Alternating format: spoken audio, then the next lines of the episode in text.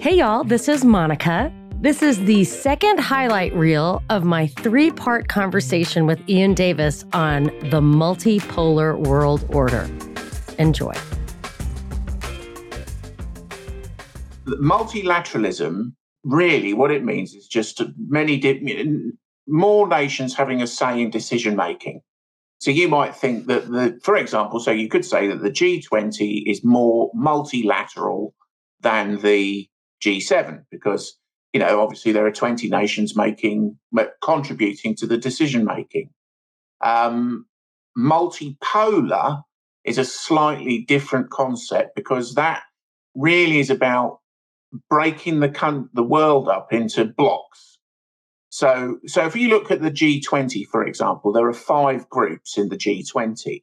So the groups, I think two to or groups two uh, three, four, and five are broadly split in geographical terms, but groups one and two are split in more kind of what I guess you might call aligned political and economic interests. Yeah, they're like the bulge bracket regional hegemons. But, yeah, of. yeah. So you got the bulge bracket one and two, and then yeah. you've got then you've got geographical split in the other three groups. So I mean, oh, you that, you could almost think of that as like a corporate hierarchy where you have kind of a yeah. division head and then the divisions that report to them. Of course, they don't think of it that way, but. Yeah. So, I mean, so what you could, so the way of thinking about that is the G20 overall, if all of those countries are equally participating in decision making, is more multilateral than the G7, but the G20 is more multipolar than the G7 because the G7 is just one group, whereas in the G20 you've got four or five distinct groups. And and one thing that I did get out of this, I think it was an Olaf Scholz comment that he made, maybe at the World Economic Forum thing, something like that.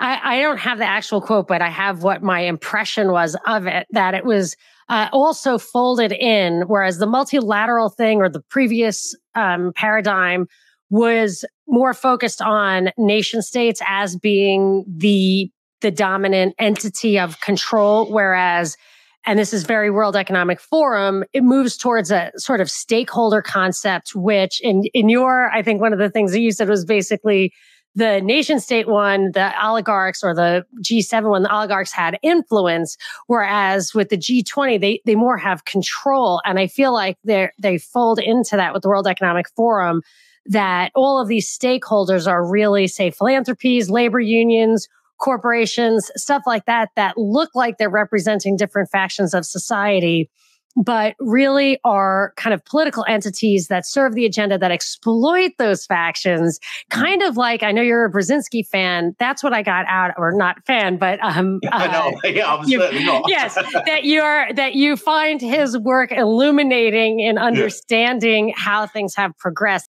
in his crisis of democracy, which was, I think, one of the first things the Trilateral Commission did, he got a bunch of people to write these essays about how what, what went wrong in the 60s.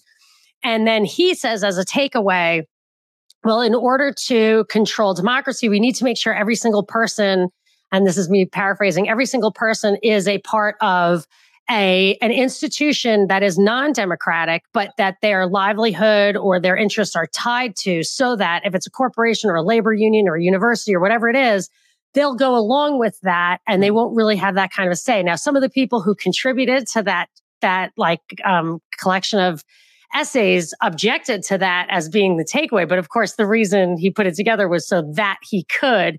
And I feel like this is, uh, uh, along with many other things that are a culmination of Brzezinski's, um, I would say plan, others would say predictions, mm-hmm. is, uh, you know, part of that where it takes the power away from the nation states, away from anything democratic.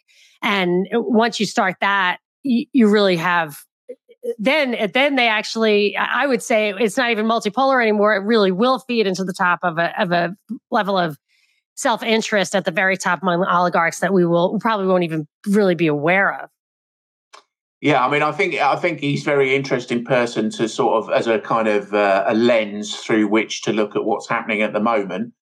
Um, you know obviously not only for his effect at the you know geopolitically and and uh, towards the end of the 20th century, but also the fact that some of his observations have been are very telling. For example, you know he's Brzezinski, it's Brzezinski that talked about the game, meaning, you know, the geopolitical game, who made Ukraine a, a, a very important part of certainly Russia's global geostrategic ambitions, and you know, made made it a, a, very important part of the US's ambitions for the Eurasian sort of landmass.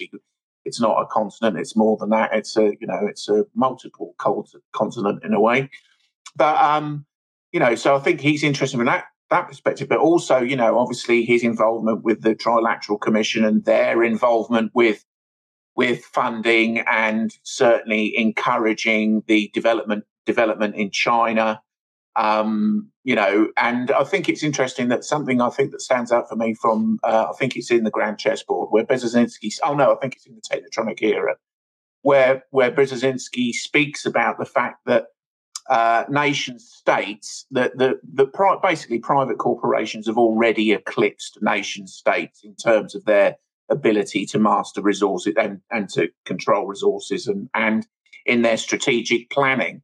So I think the difference between the kind of what we might call the multi stakeholder partnership model is that in the same way that the idea of multilateralism is supposed to supposed to give nation states an equal say. I mean, obviously, not all you know, you wouldn't expect, for example, the Solomon Islands to have an equal say to the US on, on certain subjects because obviously the, the US is representing a far greater body of people. So, you know, I mean, that's only reasonable and fair, perhaps. But nonetheless, the idea of multilateralism is that nation states have, um, re- relatively speaking, equal say. The idea of the mul- of multi-stakeholder capitalism which is something that Brzezinski kind of highlighted again in the Technetronic era, is that corporations have an equal stat, equal say with political bodies and governments.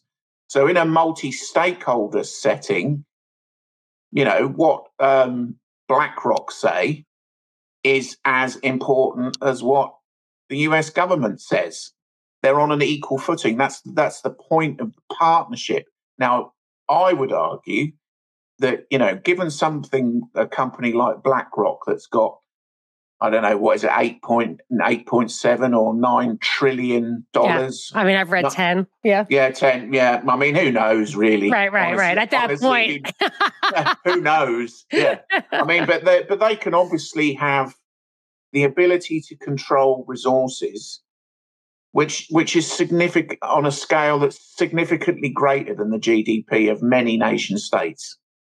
So, if we're just talking about brute economic force, and I don't think that's necessarily the only, it, that's not the only factor. There are other factors that play into the exercising of geopolitical power, but nonetheless, having being able to marshal and having oversight of resources on that scale gives you i would suggest significant political clout as well and would you say that this idea of the multipolar world order the g20 could be like um a front or a face job? Like it looks like there are 20 so you have like i mean I, i'm sure guatemala would not be in the g20 but say sweden or somebody's in the g20 and it looks like you have this more equal playing field that you have all these countries and it, it either, and it could potentially mask the outsized influence of the oligarch. Not, I mean, I don't know how to pay like global mm-hmm. corporations or these non-governmental entities that are that really dwarf any impact that Swedish, you know, president who's like getting all the fanfare and everything. I mean, she's obviously just saying something people tell her to say. You know, uh, I just, yeah. yeah. I mean, I, I think the, the, the, the thing is that when the UN was first established, it was established as a, a as a public-private partnership. It, it, was it was set up by the by the Rockefellers really, and their partners. It was and you know people like the Carnegie Foundation and so forth. But I mean, the, really, it was led by the Rock, Rockefellers, and was created as a public-private partnership. Now that was the idea from the very beginning.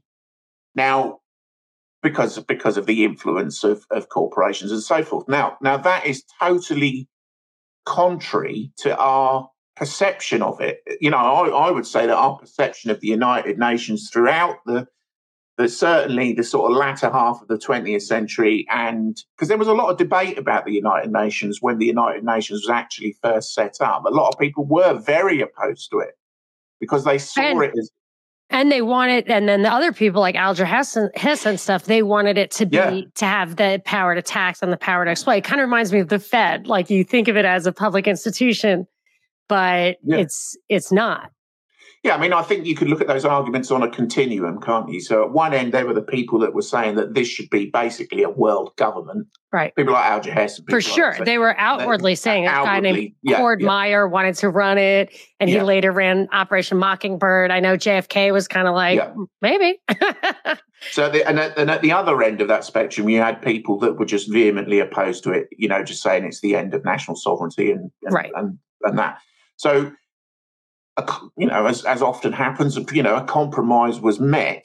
But in but but in the middle of that was a very strong influence from private capital. Private capital was what basically created the what went on to become the the administrative part of the of the UN. So I mean, this private capital was always involved with it but we have always we've just perceived it purely as an intergovernmental organisation. That's the way that we that that ninety nine point nine percent of us think about it. But it was never that.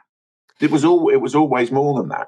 Was it? Was it? Uh, so when you say it was private capital, was always a part of it, and you specifically cited the Rockefellers. Is that right? Is there yeah. anybody else you could specifically say was in on it from the beginning? I always thought of it like the Rhodes, Rockefeller, Rothschild, you know, contingent as being uh, the like it's every it's that whole UK US axis and anything more than that.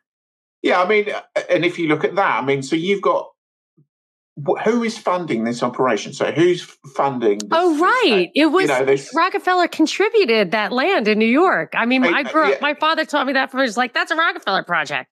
That's yeah, right. So, it was really the Rockefellers. That's right. Right. Okay. Yeah, but but also who's who? You know who's behind the? I mean, the Rockefellers obviously yeah. are in, independently wealthy in their own right, but I mean that network that Carroll Quigley spoke about that that yes, Anglo American yes. network. Yes is you know there are there are multiple corporations involved in right chase was his. Ch- yeah chase and then yeah. but then you got jp morgan and people and like then they rope in the government the us government to pay for it. So like the un the us government took a lot like the countries wouldn't pay into it. And that's another thing my father used to always balk about like we pay for the un and like other countries are supposed to pay us back. But that of course is just the rockefellers getting somebody else to you know it's like trump wants the mexicans to build the walls. Like they're just getting somebody else to build the wall yeah, I mean, ultimately, normally, I mean, it, these these companies might be willing to invest. You know, I mean, corporations and and uh, oligarchs like the Rockefellers might be willing to invest some capital into it, but ultimately, they want that money back, and yes. they want and they want the oh, yes. they want the taxpayer to pay for it. I mean, that's normally normally the way it works. And the way they shape the world to benefit their other assets sometimes disconnects, you know, what they may lose in one place. I always think Rupert Mur- yeah. Murdoch or people who own like the newspapers, like they probably have, you know, more money in oil and gas and they just need the newspaper to get people on board with policies that promote their other interests. But yeah, I yes, mean, I mean, media like has that. been a loss loss maker for yes, for, of course. Ages, I mean, it's obviously a propaganda yeah. machine. It's obviously yeah. a public relations arm yeah. of certain enterprises. So uh, one, I, I see a quote here from Smaghi. Uh, I don't know if that's pronouncing correctly, but uh, he says yeah. basically that they're not um, that the world is more and more economically integrated, but not financially or politically, and that there needs to be institutions emerging like that that could be outwardly controlled to some extent by a G20 consortium, but that stuff that's more politically sensitive has to have the appearance of simply just being influenced or guided more in the style of the G7. So I found in that, and maybe I'm misreading it, but I found in that the idea that the G20 model is a step towards like actual functioning world government and that I, I on the one thing that you have absolutely pointed out we talked about this last time is this move towards even just a tiny little universal financial tax, which you rightly pointed out in this article, like is not really going to be borne by the financial entities that we're supposed to have no sympathy about, but it's really the foundation of what Alger Hiss wanted from the UN from the mm-hmm. beginning is like the ability to enforce, the ability to tax. And then one thing that I thought of you, I was looking into something yesterday about the um, French labor strike and exacerbating energy price problems in the UK, uh, in the EU. I was reading about this yesterday, and I was thinking about how labor unions around the world right now are really doing unsympathetic things, which is unusual if you want to keep people on your side. And I thought we're we're moving, you know, the Great Reset really does have a lot to do with labor. They call it like the future of work, that kind of thing. And here, when we went to Zoom land, we eliminated, we pushed into the virtual world, forced into the virtual world a lot of stuff that people wanted to go to the office for. And now companies are having problems getting people to go into the office. And I say, that's very short sighted because once you make your job not connected to your presence, your re- physical presence, it'll go the way of call centers. So here, almost all of our call centers are handled out of India. And it's because you can just make it remote. As soon as they make that totally remote, it's really going to impoverish a lot of people here. Mm-hmm. And I think that's going to be the foundation or the spark for a call for international labor laws, for some kind of international minimum wage tied to a basket of goods in any one country, tied to mm-hmm. a synthetic currency, something like that. So I see emerging environmental standards are a classic, you know, obvious, most obvious example of something that needs to have an international law you know that that's being used uh, right out of the report from Iron Mountain, which is like one of my favorite go tos because it predicts basically everything. And uh, and so I see in that like what I think that maybe dovetails with this transition to the G20 is that they're they are serious about making real mm-hmm. laws that can be enforced. Oh yeah, they're very very serious about it. Yeah, I mean I. I mean, I think also there's an element of it. It's like anything that they're not going to and one of the things that's most concerning is the speed of change that's happened as a result, I would argue, of the sanctions in, in, against Ukraine. Yes. Uh, against Russia. That has accelerated this transition incredibly. But um, generally speaking, they don't try and enforce everything all at once. You know, it's this, it's this, they sort of drip feed, drip feed ideas out. So at the moment, for example, if we're talking about central bank digital currency, at the moment, nearly every nation around the world has got is is at a various level of development um, in terms of central bank digital currency, and notably, it was the the World Bank I think put a report out, which interestingly, you know, for some all of a sudden. It is the Western G7 NATO aligned unipolar world order that is that is lagging behind in terms of developing central bank digital currency, which normally they would be at the forefront of that kind of thing. But all of a sudden they're not. All of a sudden they're lagging behind, and and the East are, you know, Russia and China are surging ahead with that. And I and I think going back to what you were saying about in terms of you know establishing things like global tax systems and also about the future of work and the future employment. And you're quite right. There's been a lot of talk about that. I think the idea is, and we can look at people like some some thinkers on the left certainly have been talking about this a lot in terms of kind of what they what you might call utopian, you know, socialist utopia or utopian socialism, is the idea of universal basic income, and I think that is where we're heading. And very interestingly, that uh, the Royal Institute of International Affairs, I think it was last year, they put out a a kind of promotional thing called what was it called?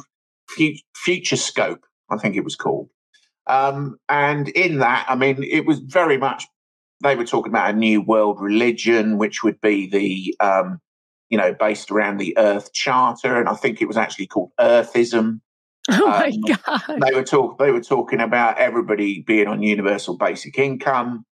Um, I mean, and these are, I think we, we, you know, I mean, we shouldn't get carried away with this. These are ideas. They're they're floating ideas about where and trajectories about where they want to go but that's letting us know where they want to go. And I think we would be foolish not to not. And then if you then look at the the actions and, and what's happened, certainly in terms of the sanctions, um, for example, then it's all heading in that direction. So we should, I, I, think we can put these two things together. I think we can put their wishful thinking together with the actual events that have happened and, you know, take them more seriously. I do want to ask you about the UBI. You know, in thinking about this, do you think the UBI is about making people disempowering people and really mm. limiting their resources, reducing population ultimately, or just making them more controllable? What's your feeling about what it's really about for them? Yeah, I mean, I think it's all about control. It's it's all about. I mean, you, if you think about it, if you're totally reliant upon the state for your livelihood, right? So, I mean, it's the same really as being on welfare, but being on nothing but welfare. Right. You're you're on nothing but welfare. So you're totally reliant upon the state for your income. Even if you earn money independently, that money itself, if we have central bank digital currency, I mean, the nightmare scenario is the combination of central bank digital currency and UBI. You put those right, right, definitely. You put those two things together, and we've got you know, we're in deep, deep trouble there. Yeah, because, because the we, plus that's a, you know, then it gets enforced the way YouTube does, you know, like yeah, you get yeah. censored for things that you say. Like, like I get taken off of YouTube all the time. I get strikes on YouTube all the time. That's going to happen to my debit card. Yeah. Yeah. I mean, and it's all, we've already seen this kind of thing happening in, for example, Canada. So if you, you know, when, when they, they froze people's bank accounts because they right. were expressing, and that was a shot across the bow. That was a warning yeah, it's a it's a warning, but it's also you know people see that thing and and, and all that as far as that goes for most people is they go, oh, isn't that bad? You know, isn't that terrible? But but that is the model. That is what they're building. That's what they're constructing. I was reading about the um, kind of post enclosure era of the in the UK and that there were mm. laws about being able to move from one place to another, being able to work from one place to another and then if, you know, a factory opened up and they wanted to use you, they would and they wouldn't mm-hmm. obey the rules, but if you were the one who were instituting that, they could shut you out. I was shocked. I really have to read more yeah. about that enclosure situation, how it changed the world, really changed the direction. Um, but don't underestimate the power of being limited in that way. And I, I always, I envisioned it in New York a decade ago when they were starting to do, they wanted to put a tax on sugary drinks. Um, and, and then it just was pushing everybody into aspartame, which I was like, that's not better. But yeah. I thought at some point, if they have digital currency, they're going to be able to tax your first sugary drink at 10%, but your third sugary drink at 100% or 300%. So not only just geographically, but decisions, choices. As soon as you, I was worried about national health here because I thought they, and, and right after I said this, Bloomberg came out and he said, well, now that we're paying for your health care, we get to decide what goes into your body. And that's that whole totalitarianism, but they know they need the enforcement mechanism at a really mm-hmm. granular level. And that's, I think, yes, that's a, that, that clarifies. That answers the question for sure. Yeah. So, I mean, that they, I mean, I think people need to grasp just the level of control that these things would give them and I'm wondering, there are a couple of things that I, you know, I always wonder if they're, if you think they're really done with such foresight that they're intentional or if they're a response to changing circumstances. And two of the things that I was thinking of when I was reading your article were the unsustainable debt and the rise of China. So I always go back and forth thing like, did they go, did Nixon open up China? Did we give China most favored nation trading status earlier than anybody else?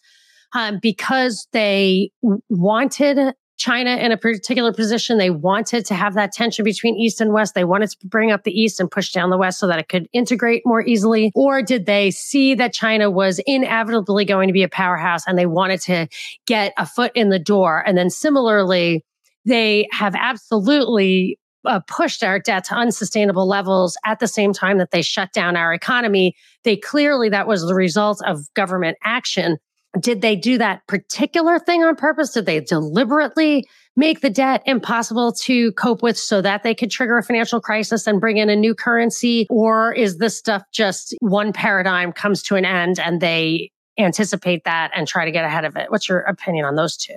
Well, I think it, with regards to China, uh, there's uh, I mean, also, this is the way that we need to think about the people that are involved in this kind of thing. So, a lot of people would have been working on, say, for example, Elon Musk, let's say, Elon Musk has got a, a, large investment in China, right? The Tesla factory in China.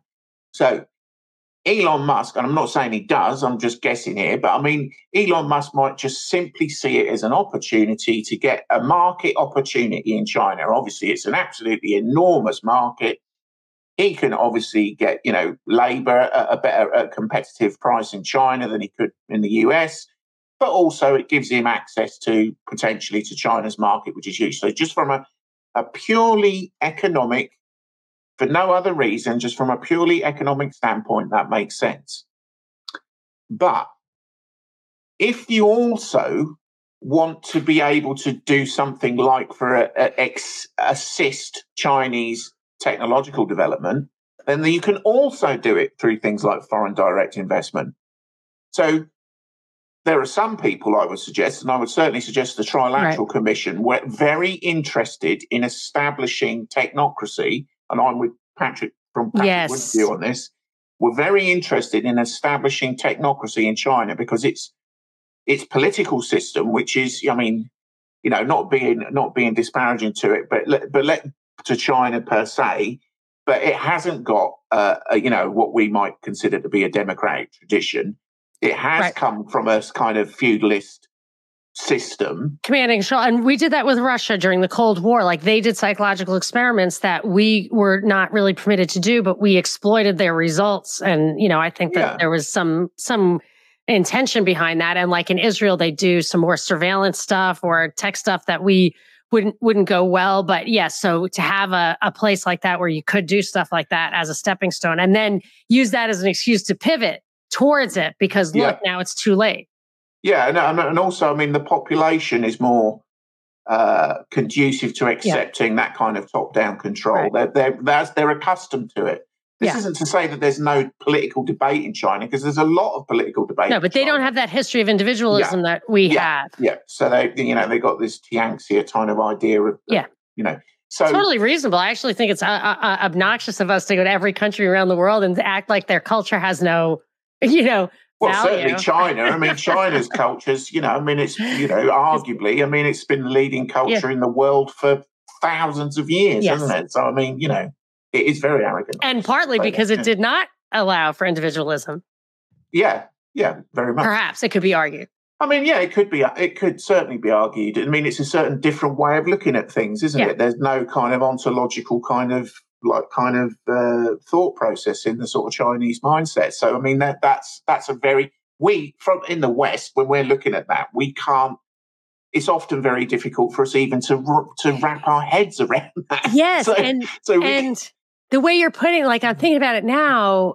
Yes, there's absolutely no way to have to really understand that from the inside. I, I it's actually an achievement to understand that it is so different, but that that may be the genius in it because it becomes like a different medium, like an agar or whatever, different medium hmm. to for this experiment that, you know, we had an American experiment which precludes this experiment from happening here.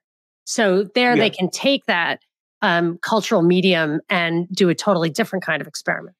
Yeah, and I, and I think so. What I'm what I'm basically saying is that there was an uh, there was a a concerted effort to introduce technocracy to China. Um, yes. And but there was also, uh, you know, an economic aspect in terms of, you know, like when Kissinger went over first, before Nixon, when Kissinger went over there, um, what was on his mind. Now he was representing the trilateral, well, the Rockefellers yeah. and the Trilateral right. Commission. That's who he was representing. Yeah. He wasn't necessarily representing the United States. I don't think right? so. So, but when probably when Nixon went over, he was probably thinking. I mean, I don't know. This no, I think so because there's a lot of hidden audio of Nixon. Yeah, so I think, and they probably, did take him out, so he probably did have an idea of what he was doing for the American people. They did take him out. Yeah, yeah. So I think I think he's probably got a diff. What I'm trying to suggest is he's probably got a different mindset to, yeah. to his to what he was doing in China compared to what Kissinger's agenda was. They were probably two different things, you know. Right, so, but I think Kissinger influenced Nixon, and Nixon was oh yeah, no, in all of that. But yes, yeah. his motives were right. So the intention didn't have to be the same. But okay, yeah. yeah. But that definitely answers my question. Is like I I think um yes, they were intentionally doing something with China and they have continued to do that for decades, seems to me. Yeah, and I mean, if you look, I mean, I think it's notable that somebody like you know, like Clinton, who was also in the Trilateral Commission, he lift he lifted the embargo on China having what they were calling sensitive technology. So the US wouldn't export sensitive technology to China, but it was Clinton that lifted that embargo. So and Clinton's a trilateralist. So I mean, you know, there's there's a you can there's an agenda there. I mean, yes, it's quite definitely. obvious that there's an agenda there. Yes. So, so I think, um, but at the same time, China is a massive marketplace. So, of course, the US and the West and the you know the Europeans want access to that market just from a purely economic standpoint. And it's important. And when you're thinking about these different players, it is, I think, important to just really visualize like a person making decisions for his own enrichment. Like I used to work in investment banking, and there were a couple of guys who were superstars who are still like they're masters of the universe right now. They could probably find a list of 10 people who basically are the most influential in the financial system. And I remember how those guys thought. Like they, they were geniuses where when it came to the numbers and the money and they had relationships with people like senators and stuff like that. They knew where the levers of power were. They were called up sometimes in advance. I you know i read later in the wall street journal like i knew that guy. He was in the room with tim geithner. Wow. And uh but they are they are just ruthlessly considering their bottom line for sure. So they are not thinking what is good for America. They are not thinking about some trilateral agenda. They are in place because they are making that bank the most money it can make. And that is consistent with the agenda. But yeah. it's, uh, but that, that money motive, I think is what actually gets those guys to pull the, you know, to put the yeah. yoke on yeah. that pulls that engine forward. yeah. So, so if you're, metaphors. Yeah. So if you're if you think if you imagine that you have got you've got a different agenda, certain if you've got a different agenda, for example, you want this this kind of global experiment, you want to move towards a multipolar world order, for example, then people like that are very useful. You don't have to change their minds. You just need to use them to the best of their ability. But direct right, their, sure. but direct their energy where you want it to go. Right. So you don't you don't have to you don't have to tell them what you've got in your mind. Yeah, no, just, for sure you, not. Yeah. You you just need to let them do their thing, but do it do it the way that you want it to be done. Yeah, so, gotta, so yeah. there's this there's this one of the one of the criticisms that I've had with writing about the multipolar world order is people say to me, "Well, how can you both say that there's this overarching plan, which I am suggesting, but at the same time you've got these conflicts, for example, between Russia and Ukraine, or what looks like, you know, let's call it what it is, it's a proxy war between Russia yes. and NATO. Yes. Right? So how can you have that happening at the same time as this? Well, of course, you know, people like, you know, the Norman Dodds and the Reece Committee and so forth, they, when he was doing his investigation. So he's he exposed the fact that, that, that yeah. war yeah war is often quite useful. War can be used as a catalyst for change, and there are people that quite like to encourage conflict because that's quite handy. And I'm not saying that's the case in, in this case, but I'm just pointing pointing that out. So there may be a genuine conflict, like there is a conflict between the upper echelons of management in a corporation. So a corporate, you know, in a corporate body, the the the, the board of directors might be frantically stabbing each other in the back because they all want to be CEO.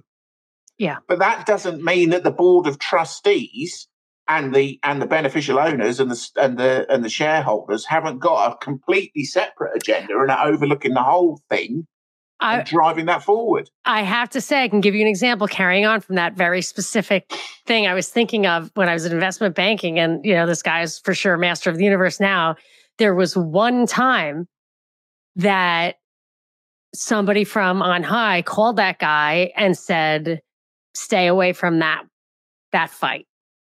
So it gave me the impression that all that infighting, you take what you, you fight for the corners, you get what you want. And it looks like nobody's paying attention because that stuff is good for them. Competition like creates, you know, yeah, yeah. like more wealth. But if something stepped over the line, only then do you say, you don't say, here are the boundaries, because then everybody knows what the boundaries are. As it steps over the line, you get a little slap down, keep it to yourself. Uh, I guess yeah, that didn't happen.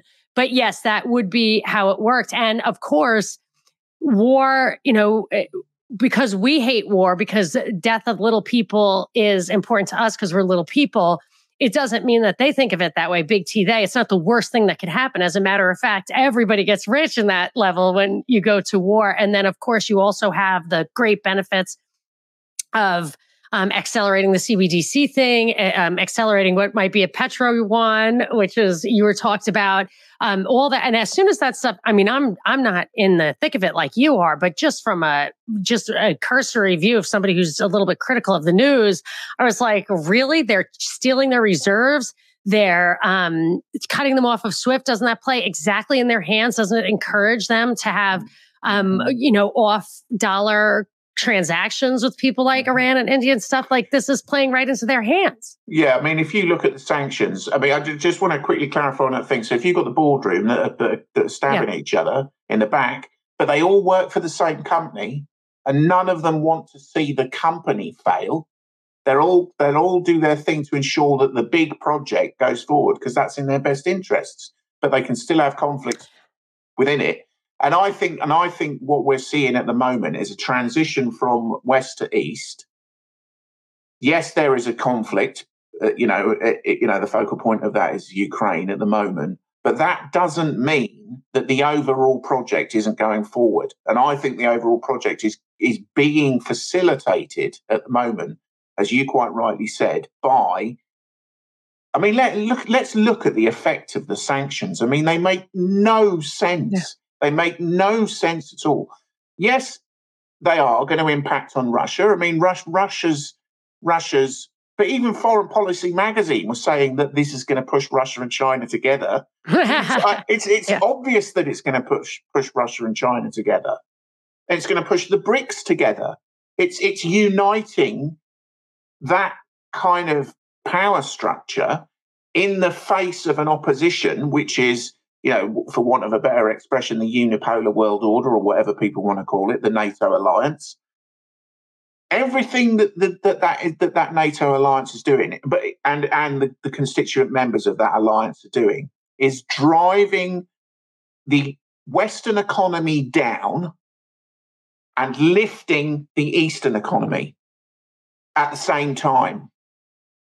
Now, why would I mean that that, that just makes if you are if you are a political leader of you know a big of a, of a leading nation state like France. the US, France, Germany, I mean Germany's Gosh. Germany's position is is Merkel wouldn't do it. I think she was just like, okay, I'm walking away with my legacy as is. Thanks anyway. Well, yeah, I mean, certainly, I don't think it would have it would have panned out the way it has because I mean, Scholz is very weak, isn't he? So I mean, yeah, I mean, clearly, just it gave up on the North, and she would never do that. And I mean, I, am no fan of her. She capitulated a plenty, but she wasn't willing to just completely abandon Germany. That was, it's just crazy. Yeah, I mean, it makes no sense what they're doing. Grain, it's the money, it's all the things that they're doing. They want to put gas um, caps, gas price caps on, oil price caps on. All that does is remove those resources from your marketplace and pushes mm-hmm, them and, mm-hmm. and so far below. Yellen wants to put a $60 a barrel oil yeah. cap. I mean, it's just it's it's not going to happen. So and no. that. But also, I mean, it's you know, I mean, I mean that's, I mean, we're seeing. So, I mean, if we look at the way that OPEC is, is moving away from away from the kind of US orbit and looking towards China and Russia, you got Saudi Arabia. I mean, that remarkable. I don't know whether you saw it, where the the, the Saudi, uh, I think it was the Saudi ambassador, was just refused to answer Reuters questions because he accused Reuters in a, in a debate of um, basically stitching up the Saudis, and they weren't interested anymore. And I'm not answering your questions. Wow, no, I so, missed so, that. So, but I mean, you know, you've got people like Yellen saying, you know, we we demand that you that we cap the cap the oil price. I mean, it's it, it's weird, isn't it? I mean, it's like a, they've totally lost lost connection with reality. Because why why would either the Saudis or the Russians consider that that that they would allow that to happen? Why would they allow that to happen? They're the ones that are producing the oil. they're telling us, and I mean, they absolutely had to lay the groundwork for an incredibly stupid population.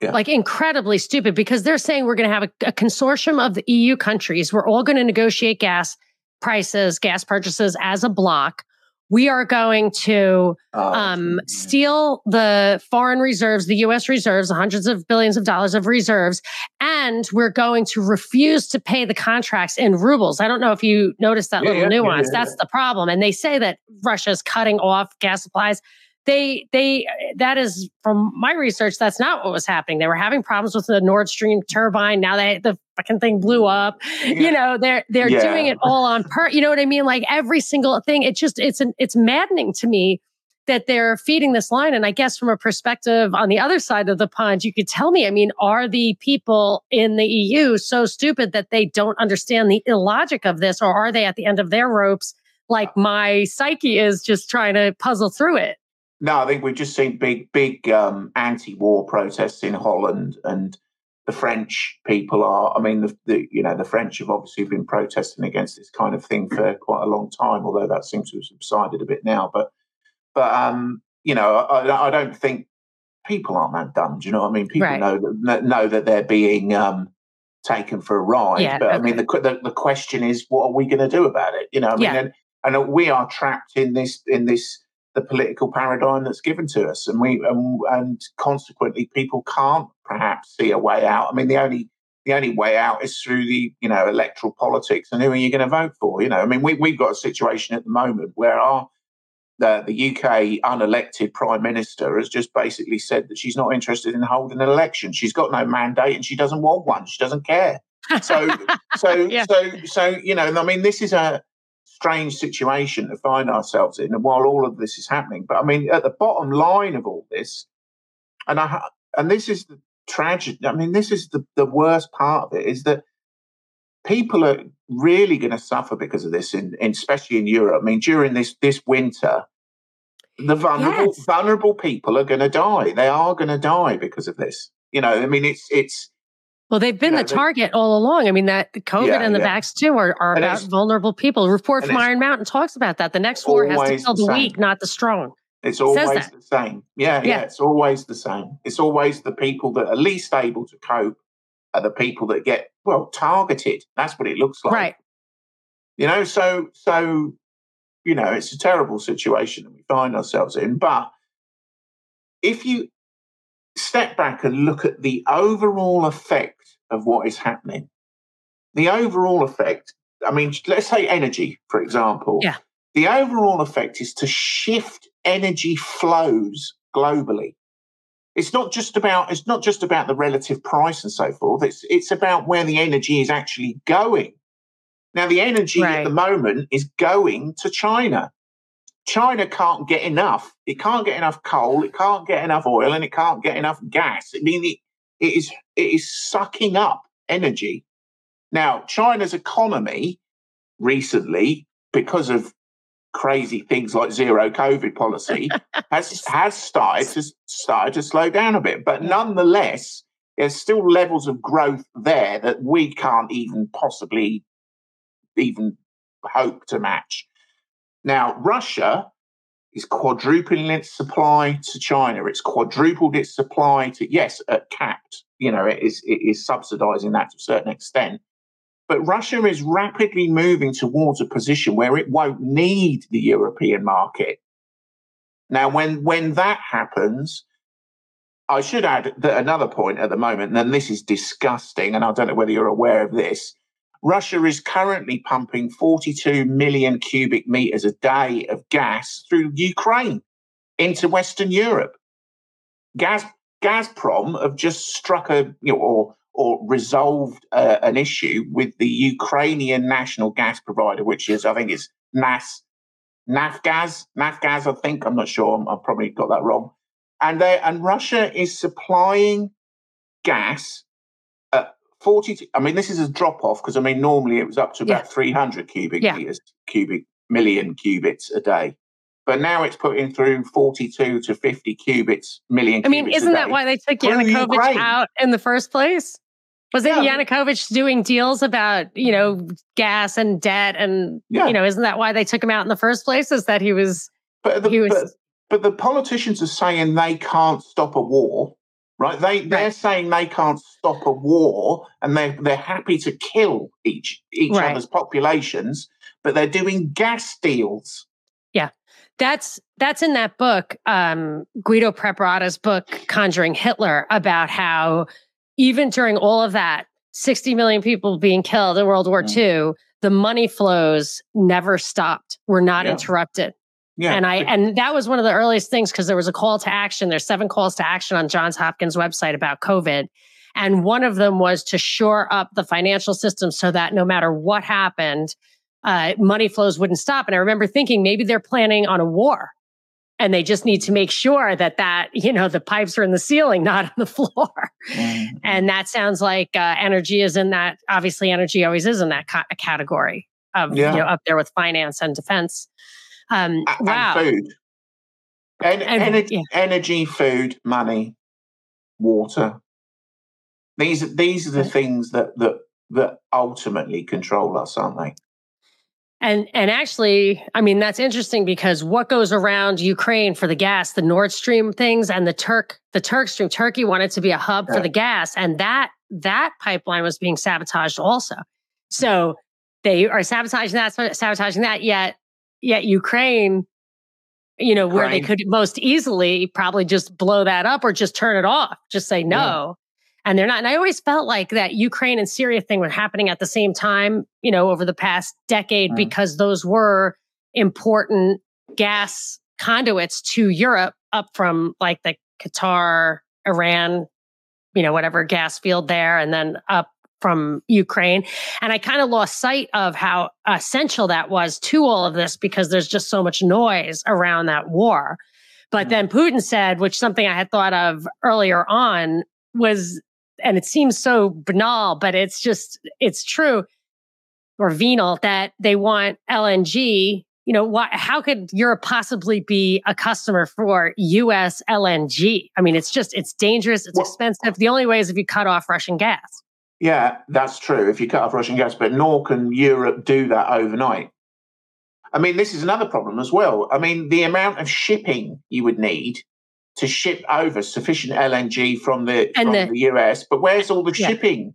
And those shipping? ships are very special because LNG yeah, yeah. is pressurized gas, pressurized gas that's liquefied. Any and it's a, I used to had a, had a briefly had a job in this um, as a analyst at Citibank right out of college, and had, this was one of the things I looked at. And like they're double hull ships. If like one drop of that stuff gets in there, uh, it expands yeah. and blows the whole thing up and blows the port up. There have been accidents. And I just yeah. was always like, LNG is just not a good thing. You have to really secure it. Yeah, but I mean, there aren't enough expensive. Ships. There aren't enough ships at the moment to do that. For sure not.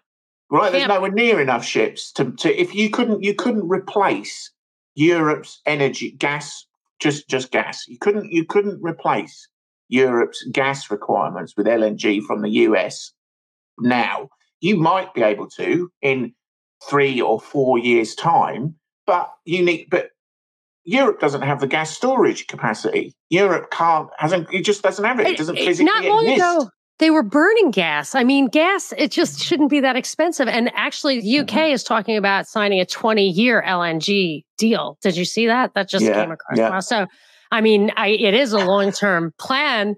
But I mean, so this, I, the only reason I bring that up is that it really speaks to what you were saying earlier about how, yeah, there's big picture agendas. I'm going to control the world. I'm going to have like, you know, total surveillance at all time, a, a currency that you can turn on and turn off if you're, if you get out of line and all of that. And then you have Putin saying, yeah, they just want the LNG business. You know, it's like, it's, it's crazy that those things are the, are the two you know, one thing yeah. that's like so draconian to us, so, and the other is just, just basic monetary greed. It, it's, it yeah, boggles the, the mind. All these things are happening all at once, which is why it's all so, so fascinating.